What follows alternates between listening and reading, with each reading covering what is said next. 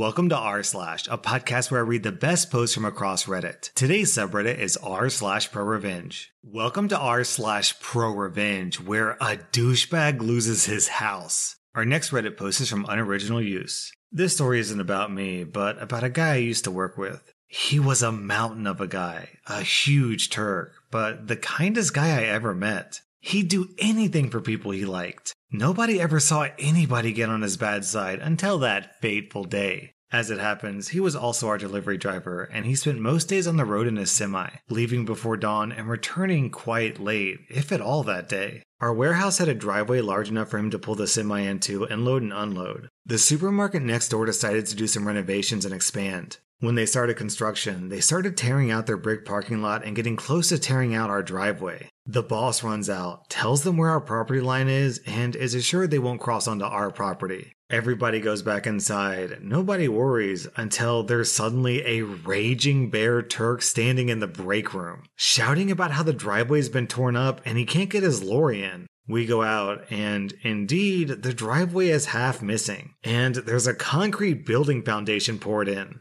The construction workers are nowhere in sight, and the boss sends the supermarket manager an email message, and everybody goes home. The next day, we arrive to the site of very angry construction workers. Apparently, our Turkish delivery driver went back in the middle of the night with some bolt cutters, liberated about 30 of their shopping carts, and stuck them into the drying concrete in various comical positions. Overnight, the concrete hardened and the carts became quite difficult to remove.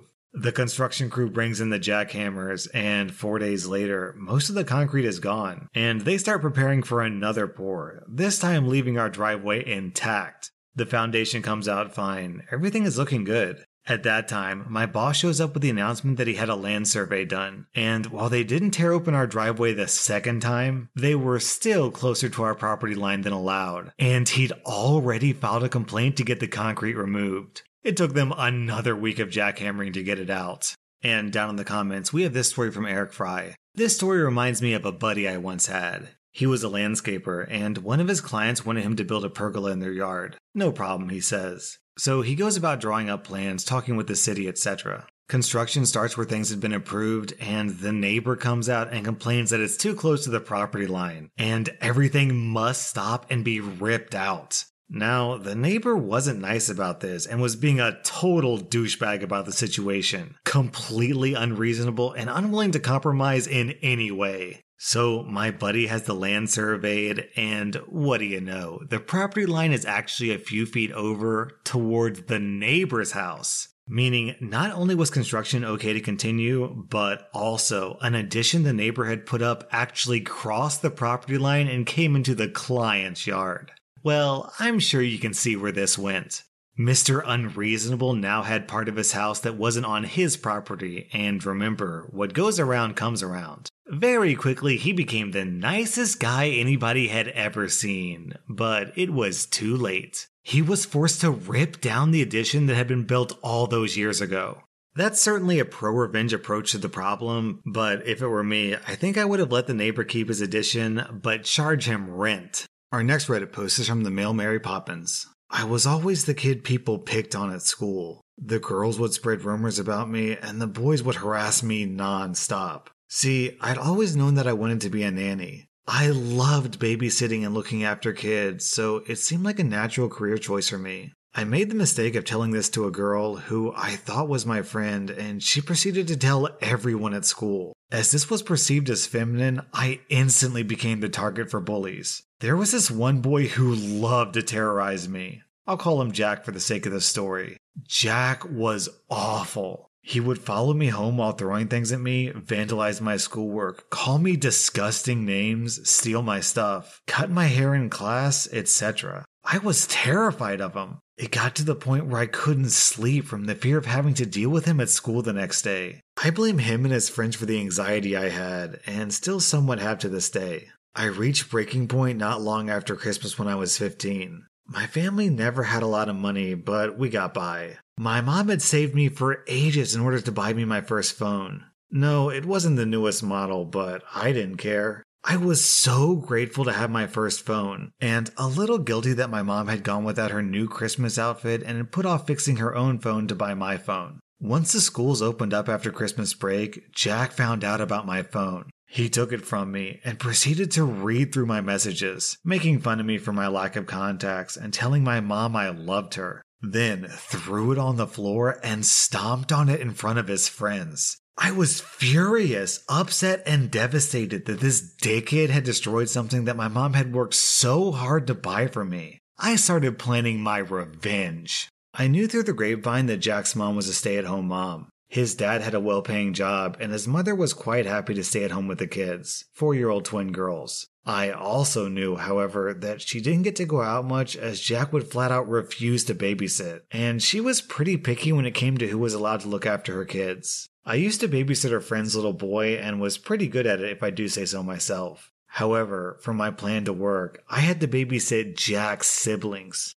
I made a few comments here and there to the little boy's mom about wanting to get a few more babysitting jobs so I could save up some money for my mom's upcoming birthday. As luck would have it, the lady recommended me to Jack's mom since it had been so long since she'd been able to go out with the girls. For the next few weeks, I'd go to Jack's house with the other little boy I was babysitting and look after his little sisters. Despite Jack's awful attitude, his family were all pretty nice, and his little sisters were an absolute joy to look after. Jack wasn't usually in the house, but when he was, I could see that it killed him to have to be civil to me. His mom would have flipped out if he'd been horrible to me in front of her or his little sisters, and they'd have quickly ratted him out. Once I decided enough time had passed, I put my plan into action. See, Jack was one of those creepy kids who liked to brag about his adult magazine stash in his bedroom. This made him cool to his friends, but I never understood why, to be honest. Anyways, every time I'd babysit and put the little ones to bed, I'd sneak into his room and search around. I know this is a massive invasion of privacy, but I was a stupid 15 year old kid and couldn't take his bullying anymore. I eventually found his stash and made a mental note that they were in a bag in his closet. I'd been observant those past few weeks, so I knew that Jack's mom and dad had an unopened bottle of vodka in the fridge. They didn't drink a lot, and it was only for when they were going to parties. One night, once the little ones were asleep and Jack was out with his friends, I went to the fridge, opened the bottle of alcohol, and tipped about a quarter of it into the sink. His parents could afford to buy a new one, by the way. If they couldn't, I would have never have done it. And then I snuck up into Jack's bedroom and hid the bottle in the same bag as his stash. His parents found out about the missing vodka not too long later, and after Jack accused me of taking it, they showed up at my door. They weren't angry because they still didn't know who had taken it, so they asked me some questions. I denied everything, but was polite and even offered to help them look for it in case it had been misplaced. They thanked me but told me that that was fine, they'd find it. And oh boy, did they find it. I was called over the next day to take the little ones to the park for an hour or so in order for them to have a talk with Jack. When I got back, Jack was in his bedroom, and if the noises were anything to go by, he was crying. It turns out he'd ratted himself out. His parents found the bottle of alcohol in his room along with his adult magazines. His mother hated anything of that nature as she found it to be degrading to women. She humiliated him by gossiping to the neighbors about his unhealthy obsession with intercourse. He denied everything and accused me of planting the alcohol there. When asked why I'd do that, he ratted himself out by saying it was payback for him breaking my phone. His parents flipped out. They'd had no idea their son was such a bully. They took away his phone, grounded him, and made him sell his gaming console to pay to get my phone fixed. His face when they made him hand me the money will stay with me forever. His parents questioned me about the bullying, eventually informing my mom as well. I had hidden it from her and told her I dropped my phone. He got into a bunch of trouble at school after a few other kids came forward about the bullying they'd endured at the hands of Jack and his friends. A few of them, including Jack,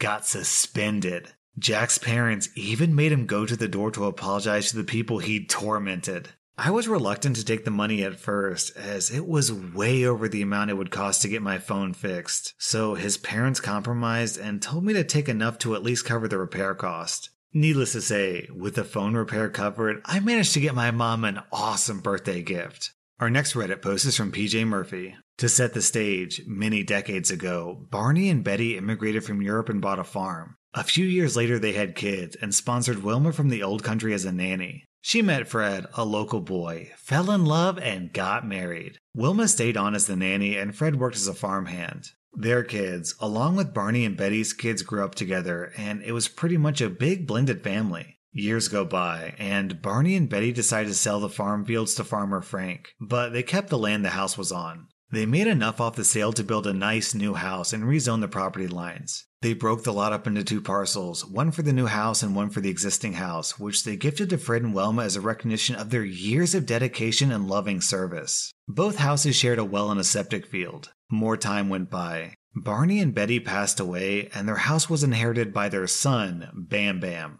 Fred also passed away, and Wilma stayed in the house. She was an angel. Everyone in the town knew and loved her. She was like the town's grandmother. She was active in the church and liked nothing more than crocheting booties for anyone in town who had a baby. Sadly, Wilma passed away too, and her house was inherited by her daughter, Pebbles. She was well established in a nearby metropolitan city and made the decision to sell the house. She put up the parcel of land for sale and it was purchased by a builder from the city who we'll call Dick. The name suits him. He wanted the land to use as a country getaway as he already had a place in the city. He got approval to improve the place, and his plans were to convert the barn into a multi car garage with a man cave and an apartment in what was the loft. He started by tearing down the house with plans to replace it with a bigger, more modern house. The house was torn down and the new build was started. Bam Bam asked the contractors not to do it, but they didn't stop, so he approached Dick, and the conversation didn't go well.